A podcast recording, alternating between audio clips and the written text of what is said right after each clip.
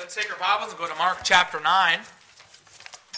And you know, one day, every one of God's children are going to be around the throne of God, and we're going to fall down and worship that holy God that we're singing about this morning forever. And He is. He is holy. And, uh, you know, the Bible tells us, I believe it's in Philippians, that it says that one day every knee will bow and every tongue will confess that Jesus Christ is Lord. Doesn't matter what they say on earth, one day they're all going to see. One day they're all going to see, they're all going to know that He is holy forever. Let's look at Mark chapter 9 here. And last week we finished up chapter 8, and we saw that Jesus told everybody that wanted to be his disciple that they had to deny themselves, take up the cross, and follow him. And then he explained the reason that they must do this. And the reason was hey, look, if you don't, then you will lose your soul. You will lose your life. If you do not follow me, then you will have wasted your life. And this morning in our text in Mark chapter 9, we see that Jesus gives his inner circle a taste of his glory and that which was to come. So let's look at Mark chapter 9, look at verse 1. Look what he says here. It says, And he said unto them, Verily, I say unto you, that there be some of them that stand here which shall not taste of death till they have seen the kingdom of God come with power. And after six days Jesus taketh with him Peter and James and John, and leadeth them up into an high mountain apart by themselves, and he was transfigured before them. And his raiment became shining, exceeding white as snow, so as no fuller on earth can white them. And there appeared unto them Elias with Moses and they were talking with Jesus. And Peter answered and said unto Jesus, Master, it is good for us to be here. And let us make three tabernacles, one for thee, and one for Moses, and one for Elias. For he wist not what to say, for they were sore afraid. And there was a cloud that overshadowed them, and a voice came out of the cloud, saying, This is my beloved Son. Hear him. Let's pray. Dear God, we thank you for your word. And Lord, I just thank you that we can take this book and we can go through it verse by verse and see what you have for us. I pray that you'll give everybody here exactly what they need. I pray that you'll help us to be changed by the preaching of your word. Help us to be attentive to what you'd have for us, and uh, that we'll just have open hearts to receive it. And I pray, Lord, that if there's anybody here that's not trusted you for salvation, that today they would do so so that they can know that they have eternal life and they can uh, partake of the coming glory of Christ uh, in heaven one day. I pray that you'll just give me the right words to say, help me to stay true to your word. In Jesus' name, amen.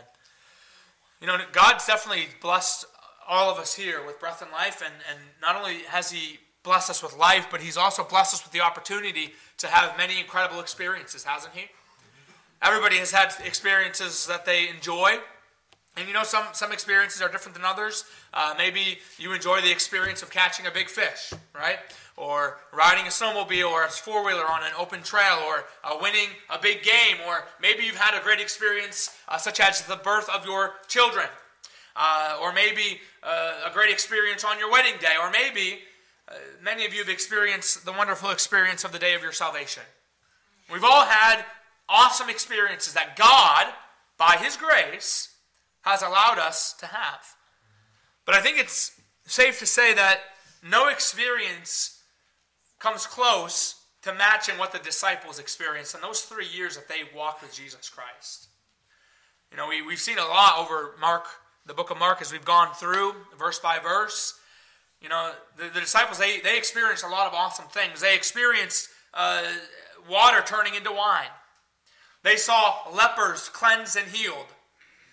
They saw blind men given their sight. They, they, they saw dead men raised to life. They saw thousands fed with just a few loaves of bread and a couple fish. And they saw countless other miracles. But I think there was one experience that surpassed them all. And again, Peter, James, and John, they got to see something that probably surpasses any experience that anybody could have uh, in the history of the earth. And that would be the transfiguration of Jesus Christ. So let's go ahead and begin by looking in here. We'll, we'll start here with the transfiguration. Look at verse 1. It says, And he said unto them, Verily I say unto you, that there be some of them that stand here, which shall not taste of death till they have seen the kingdom of God come with power. Jesus is simply in that verse, he's explaining, hey, that, hey, listen, some of you here, some of you disciples are going to have a foretaste of my glory. And this incredible experience would happen just six days after these words. Look at verse 2. And after six days, Jesus taketh with him Peter and James and John, and leadeth them up into an high mountain apart by themselves, and he was transfigured before them. So Jesus, he, he takes these three disciples up, to a mountain, and uh, most likely Mount Hermon.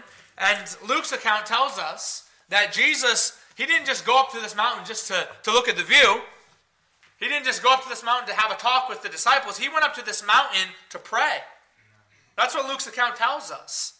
And we'll, we'll go to Luke in a little bit here, but, but you know, going to just come apart and to pray to the Father, that was a very common practice with Jesus, wasn't it? We've seen that several times. Uh, he was so reliant on prayer that he often would, would just come apart and get away from the crowds and even get away from his own disciples just so that he could take the time to pray and seek the Father's will and to, to really just uh, align himself with the Father's will. Now, I want you to consider this morning, though this isn't really the, the point of the message, this was a, a common practice for Jesus Christ. Is it a common practice for you? Do you take the time to just break off and pray? If Christ needed to take the time away to pray, then how much more do we? D.L. Moody said that he that stands, or I'm sorry, he said that he who kneels the most stands the best. He who kneels the most stands the best. You know, we need time in daily prayer. We need times in every day where we seek the will of God in prayer, where we're seeking the wisdom of God, asking Him uh, for wisdom, and we're seeking the heart of God in prayer. And you know, we would stand a lot better in different areas of our life if we would just take the time to pray. You know, consider this this morning. Some of you here are unable to stand against a temptation to sin because you spend such little time in prayer. Some of you here may be, have no boldness to stand before men and proclaim the gospel because you spend such little time in prayer. Maybe some of you here struggle with fear and doubt and a lack of faith because you spend such little time in prayer. We need to be people of prayer. And if Christ needed to pray, then we're most needy of it. But as Christ, as he took these men up to this mountain to pray, this time of prayer was not just any normal time of prayer. It was not just any usual thing. At the end of the verse, uh, verse 2, it says that Christ was transfigured before them. That word transfigured comes from a Greek word that means to change in form or to be transformed. The form and the appearance of Jesus Christ completely changed. And this describes a change on the outside that comes from the inside. Jesus' inward glory was shown outwardly. Now you may say, okay, well, what was what was this change? What did this transfiguration of Christ look like? Well, look at verse 3. We see his appearance. In verse 3, look what it says. And his raiment became shining, exceeding white as snow, so as no fuller on earth can white them. So the garments of Jesus, they, be, they began to shine whiter than snow. They were so white it could not get any whiter, it could not get any brighter. And the word shining here is used of a flashing sword. So you can imagine how insane this would be.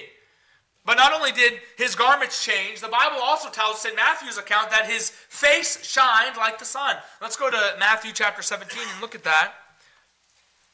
Look at Matthew 17, and we'll look at verse 1 and 2 here.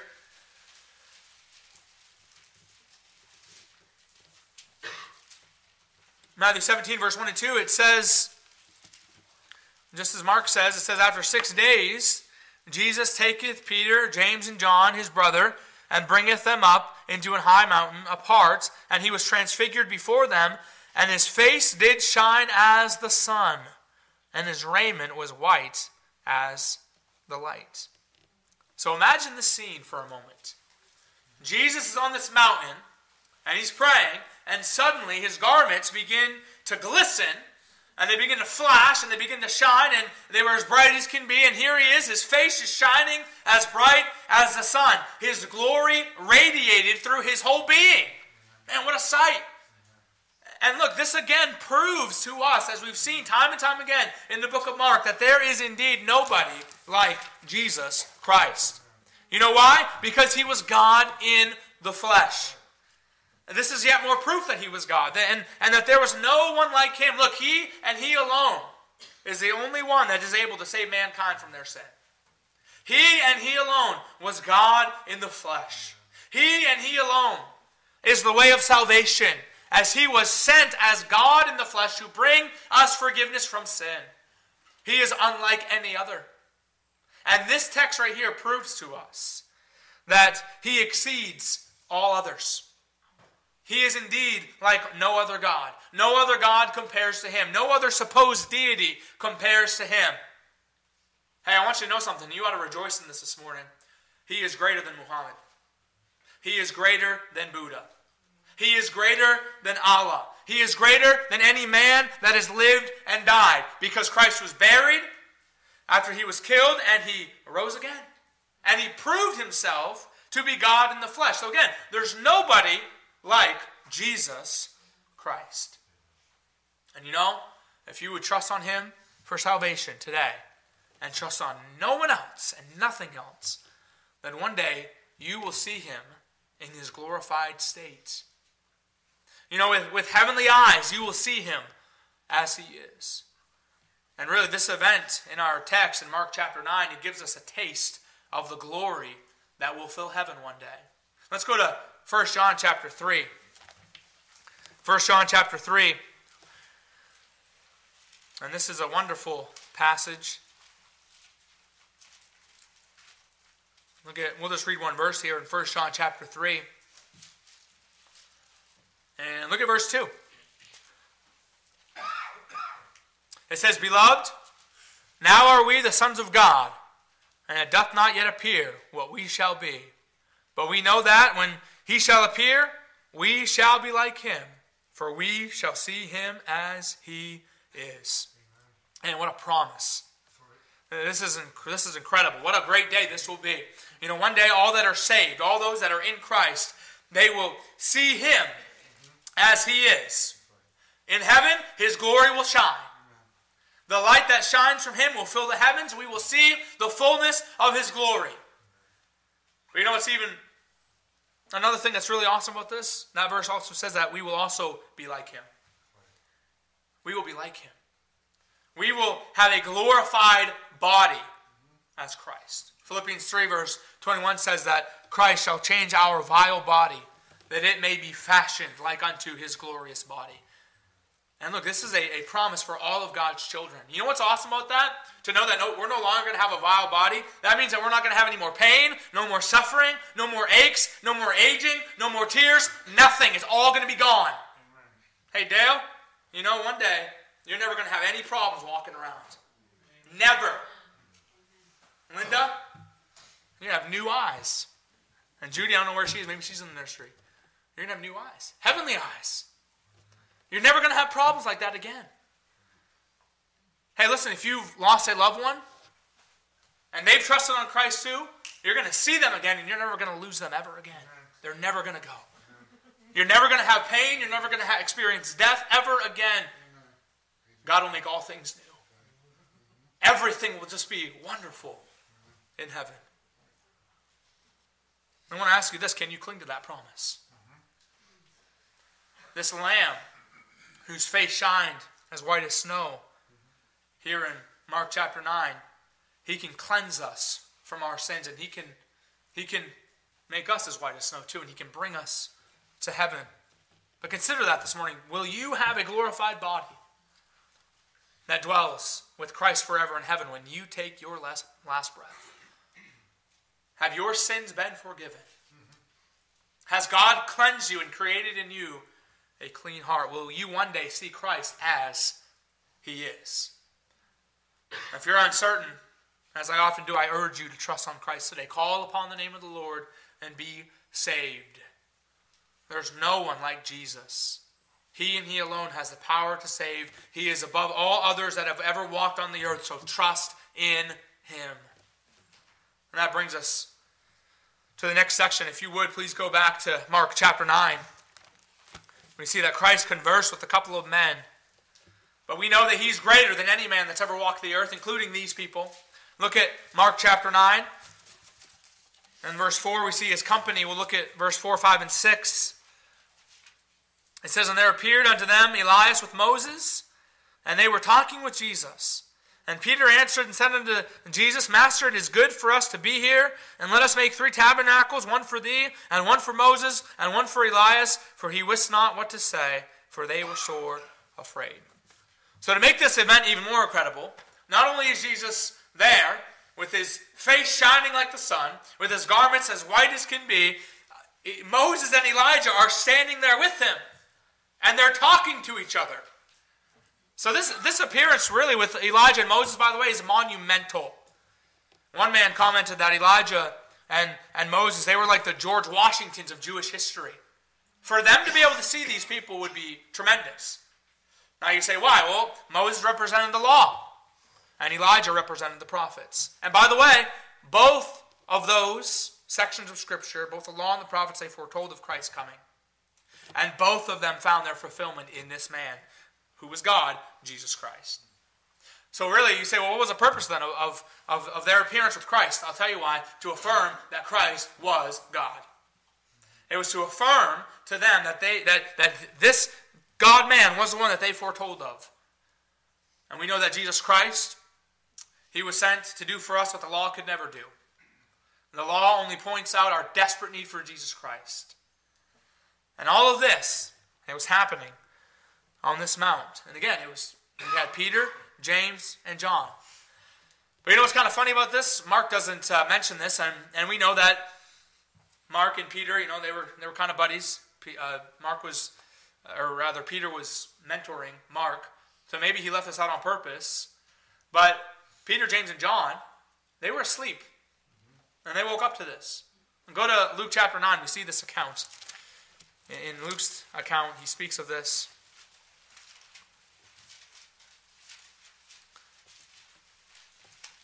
Look at Luke chapter 29.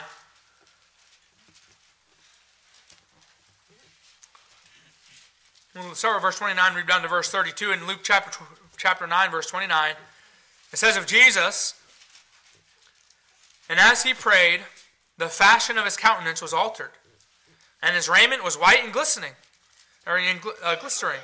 And behold, there talked with him two men, which were Moses and Elias who appeared in glory and spake of his, uh, of his decease, which he should accomplish at Jerusalem. But Peter, when they that were with him were heavy with sleep, and when they were awake, they saw his glory and the two men that stood with him. Okay, so here they are. The, the disciples woke up to this. And this wasn't the first time, or rather the last time, that they would fall asleep either, by the way, when Jesus was praying. But we're told here that these three men they were asleep. And by the way, if you again going back to Mark chapter 9, we know that they were afraid. Well, I can only imagine how afraid that they were when they would wake up to this. And by the way, this fear that is written of in Mark chapter 9 speaks of a violent fear. And uh, again, waking up to such a thing would scare anyone. I remember one time, uh, it was back when we were living at the mission house, in the dead of night, randomly our fire alarms went off. That was scary. You know, it just out of nowhere. You know, and uh, you, we were afraid because of the, the noise, first of all, but secondly, we were afraid because we thought there was a fire in the house. And there wasn't, but I just remember how scary that would be. So I can imagine how, how afraid Peter, James, and John, who were sleeping on this mountain, how scared they would be to wake up to this. I mean, suddenly out of nowhere, they thought Jesus was just praying, and now his face is shining like the sun. His garments are as white as can be. Uh, his glory was surrounding them, and now there were two men that were not there before. So this would be crazy. And then again, we, we already read this, but Peter, in his fear, even though he did not know what to say, as usual, he had something to say. Let's, let's, let's go back, look at Mark chapter uh, 5 and 6. I'll just read it since I already read it a couple times. If you're not there, that's okay. It says, And Peter answered and said to Jesus, Master, it is good for us to be here. And let us make three tabernacles, one for thee, and one for Moses, and one for Elias, for he wits not what to say, for they were sore afraid. Now, you know, Peter, you, you know, some people, they just, if they're afraid or they're nervous, they'll just start talking. Well, that's what Peter did here. And that's just what he always did, right? He always had something to say, even when he did not know what to say. So Peter said, hey, to Christ, it's good for us to be here, meaning this, it's beautiful. This is awesome. He thought this was wonderful, and it was, of course. And he was so taken back by this, he did not want this to end. So what did he say? He said, let's build three tabernacles, one for each of you. And by the way, some people think that this, this is speaking of an altar, but actually it's not. It's talking about a shelter or a tent. He wanted to build a shelter for all three of them. And he wanted to do this because he wanted this mountaintop experience to last. He wanted to keep them there, which, I mean, I can't blame him. This would be a wonderful thing to see. He wanted them to stay. But after Peter gave his unwanted inputs, a voice from heaven added another layer of affirmation to cap off this entire event. Look at verse 7. This is just great. Look at this. It says in verse 7 And there was a cloud that overshadowed them. And a voice came out of the cloud saying, This is my beloved Son, hear him. Man, this, this event just has layer upon layer upon layer of awesome, doesn't it? First, Christ reveals his glorified self, and then Moses and Elijah, they appear with him, and now suddenly a cloud overcomes the disciples and overcomes Jesus. And by the way, this cloud was the Shekinah glory cloud of God. And this was the same cloud that filled the temple that Solomon built. This was the same cloud that led the Israelites by day as they fled Egypt. This was the presence of God. And just as, as uh, Jesus, uh, God did in Mark chapter 1, when John the Baptist baptized Jesus, the voice of God thunders from heaven and he gives Jesus Christ divine approval. The voice said, This is my beloved Son. Now, in this culture, a son was seen as separate, but their father's equal. This is why he said this.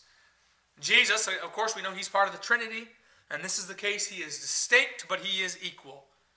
So God said, This is my beloved Son, but he also said, Hear him. Hear him. And this command to hear Christ, it's speaking of a continuous action, as if God was saying to the disciples, Peter, James, and John, Hey, listen, be constantly hearing what my Son has to say to you. Be constantly listening.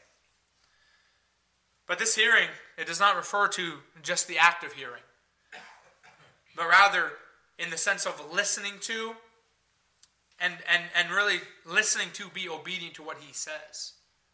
Listening to what you hear him say. So, in essence, God says from heaven to these disciples, Hey, this is my son. You need to do what he says. You need to listen to him and obey his words. Now, if you're a parent of a child or you've had children, you know what it's like to for a child to hear what you say and yet not do, right? Maybe, like me, you've had times where you've given your child a task, like cleaning the room or sweeping the floor, whatever it is, and, and they look you right in the face and say, okay. And then you come back an hour later and you look and everything's exactly the same as it was when you told them to do that task. And you say to them, Why didn't you clean your room? Or why didn't you do what I told you to do? And they say, I didn't hear you say that. Is Uh, it just me? Or is that a thing? Okay. They may have heard, but they were not listening. They may have heard, but they did not hear with the intention of obeying. So God says to these disciples, Hey, hear him, obey him. He's God, he's God in the flesh. Do what he says. Obey his word. And, church, just as God commanded these disciples to hear him, today I urge you to hear him. Do what God says, obey his word. And you say, well, how do we hear him today? Well, Peter, who was on this mountain when Christ was transfigured, he reminisces on this incredible event that we just read about in Mark chapter 9. And he tells us exactly how we can hear from God. Let's go to 2 Peter chapter 1. 2 Peter chapter 1. And we'll start with verse 16. And when you really take into consideration what Peter's saying here, it's, it's mind boggling. Look at what it says in verse 16 of 2 Peter chapter 1. It says, For we have not followed cunningly devised fables when we made known unto you the power and coming of our Lord Jesus Christ, but we're eyewitnesses of his majesty. So let me just stop right there. I'm just going to kind of commentate as I go through. He says, Look, I've seen his glory. I saw him on the mount. I saw him when he was transfigured, and he, he kind of elaborates on that. Look what it says in verse 17 For he received from God the Father honor and glory. He got the divine approval. When there came such a voice to him from the excellent glory, This is my beloved Son, in whom I am well pleased. And this voice, which came from heaven, we heard when we were with him in the holy mount. We have also a more sure word of prophecy, whereunto ye do well that ye take heed, as unto a light that shineth in a dark place, until the day dawn and the day star arise in your hearts. Knowing this first, that no prophecy of Scripture is of any private interpretation. For the prophecy came not in old time by the will of man, but holy men of God spake as they were moved by the Holy Ghost. So Peter says, I experienced the glory of Christ. I saw his glory. I saw the transfiguration. I, I, again, we know he saw Moses and Elijah. He was super excited about it. He heard the voice of God. He saw the cloud of God, which is the presence of God all around him.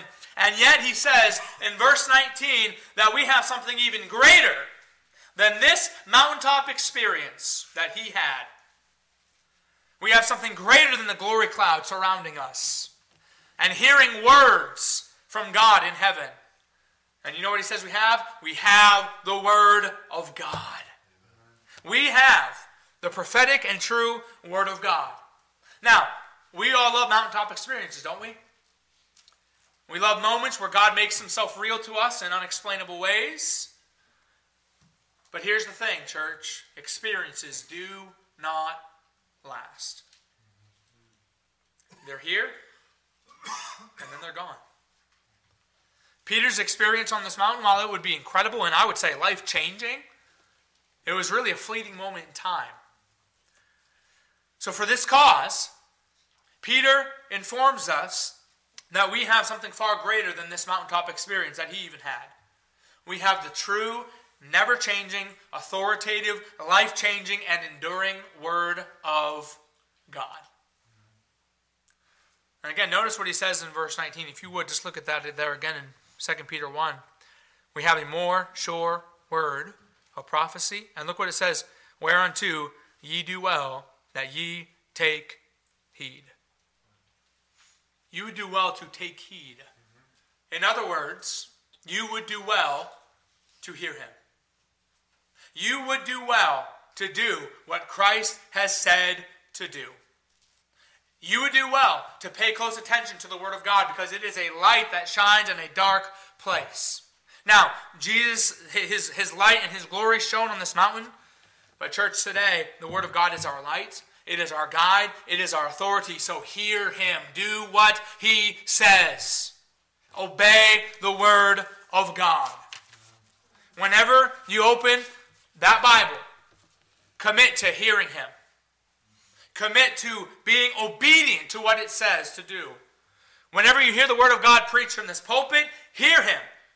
Commit to being obedient to what the word of God says to do. Whatever he tells you to do, be willing to do it. Hear him. Do what he says. When you read the scriptures and it says, Go ye into all the world and preach the gospel to every creature, hear him. Do what he says. Obey. Listen. When you're reading the scriptures and you see that Christ says, Love thy neighbor as thyself, obey him. Love them. Point them to Jesus Christ. When you read the scriptures and you find that Christ says, Seek ye first the kingdom of God and his righteousness, be obedient to him. And do what he says. Pursue the things of God. When you read the word of God and you see that it says, Be ye holy as I am holy, do what he has said. Pursue godliness. Whatever God tells you to do, do it. Obey him we have a more sure word of prophecy. Just like Peter, James, and John, we must hear him. Now, Peter, he had that mountaintop experience where he got to hear the voice of God. But, church, understand we too have a mountaintop that can be found in our daily time in the Word of God. And as we hear and listen to the preaching of God's Word. And this mountaintop experience of, of reading and studying and applying God's word day in and day out, it far exceeds the transfiguration. Because again, it lasted for but a few moments, but guess what? The Word of God endures forever. And not only does it endure forever, did you know that the Word of God is life changing? And here it is, it's readily, readily available to you each day, at every moment. I want you to consider this morning do you hear Him? Do you obey what God has said? Do you daily open His Word to find what He has for you? Hey, listen, if you're here this morning and, and reading the Word of God is not part of your daily life, and listen, this is for teenager, adult, everybody. If reading the Word of God is not part of your daily life, I challenge you to do this for a week and see what God does in your heart and your life. You want to know what's going to happen? It will change you. You will not be the same. Every single day, understand God has fresh bread that you need from His Word. He has something that you need for the day. He has wisdom, He has guidance, He has strength, He has truth that you need to live your Christian life every single day. And I can't tell you how many times I've sat down to read my Bible and just been blessed by it, just been encouraged by it. I can't tell you how many times I've, I've sat down to read my Bible and been given exactly what I needed on that day, right when I needed it. And if you would commit to reading His Word each day, what God will do in your heart and life will be incredible. You will gain wisdom. You say, well, I, I can't understand a lot. Well, listen, just read a little bit. Read a couple verses. Think about the verses. Read something simple. Read something in the gospel. Read the Psalms. Just take the time to read it and meditate on it. You will gain wisdom. He will point out sin in your life. You will be encouraged. You will love other people more. You will have increased joy. Your faith in God will grow. You will become more godly. And therefore, you will become more like Christ. It will impact your life greatly. So do it. Read His Word. Hear Him. Obey Him. Commit to reading the awesome Word of God. Be committed to reading the more sure word of Scripture and see how it changes you. You can have a daily mountaintop experience with God as you read His never changing word. But additionally, maybe you're here this morning, you say, Well, you know, I, I do pretty good about that. If that's the case, then praise the Lord. That's awesome. You know what you need to do? You need to be thankful that we have the Word of God. Be thankful. You know, not every not everybody does have the full canon of Scripture like we do. We are blessed. Be thankful for the Word of God. Thank God for His Word. Thank God for this light and darkness. I, I thank God that we don't have to walk this earth and live our life clueless about what God wants us to do. He has told us what He wants us to do right here. Thank God for His Word. Are you thankful for His Word? Are you thankful for this uh, more sure word of prophecy? And do you hear from our gracious and loving and awesome God? I, am sure that there are some here this morning. You've not yet trusted in Christ for salvation. Uh, again, I've, I've, mentioned this a little bit already, but maybe you're here, you've been trusting in some work to be forgiven by God. And maybe today God's opened your eyes to the truth. Maybe you've seen and you now know, I need Christ. You know, Jesus said uh, in John, He said, Ye must be born again. You must be born again. He said also, Whosoever liveth and believeth in me shall never die. And if you've not trusted on him this morning, then I call you to hear him. Believe on him. Be forgiven of your sins. Trust on Christ and have eternal life. Hear him. And do what he has said. Obey him. Turn from your sins and turn to Jesus Christ. Let's bow our heads and close our eyes.